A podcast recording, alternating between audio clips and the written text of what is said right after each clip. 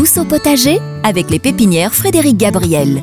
Bonjour à toutes et à tous. Ce vendredi, je vais commencer ma chronique en vous parlant d'un digestif un peu particulier, souvent apprécié par bon nombre de personnes. Il s'agit de la chartreuse, que l'on peut trouver sous différentes formes dans le commerce. Ces différentes liqueurs sont produites à aigues noires en utilisant un mélange de plantes et d'herbes préparé par deux moines licoristes du monastère de la Grotte Chartreuse qui préparent le mélange végétal.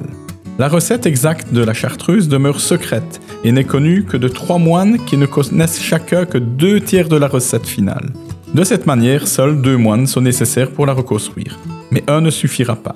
La méthode de fabrication reste donc peu connue.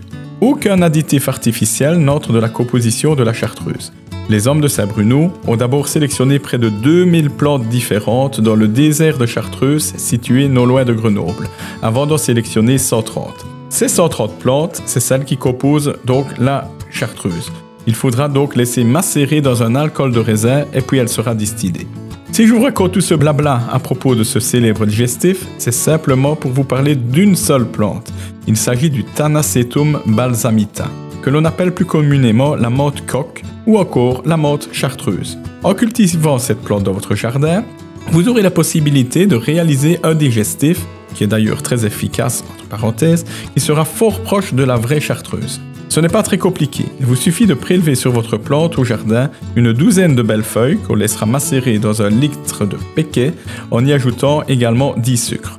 On laisse macérer pendant deux semaines, on filtre afin de retirer les feuilles et votre chartreuse maison est prête à être dégustée avec modération bien sûr et bien évidemment.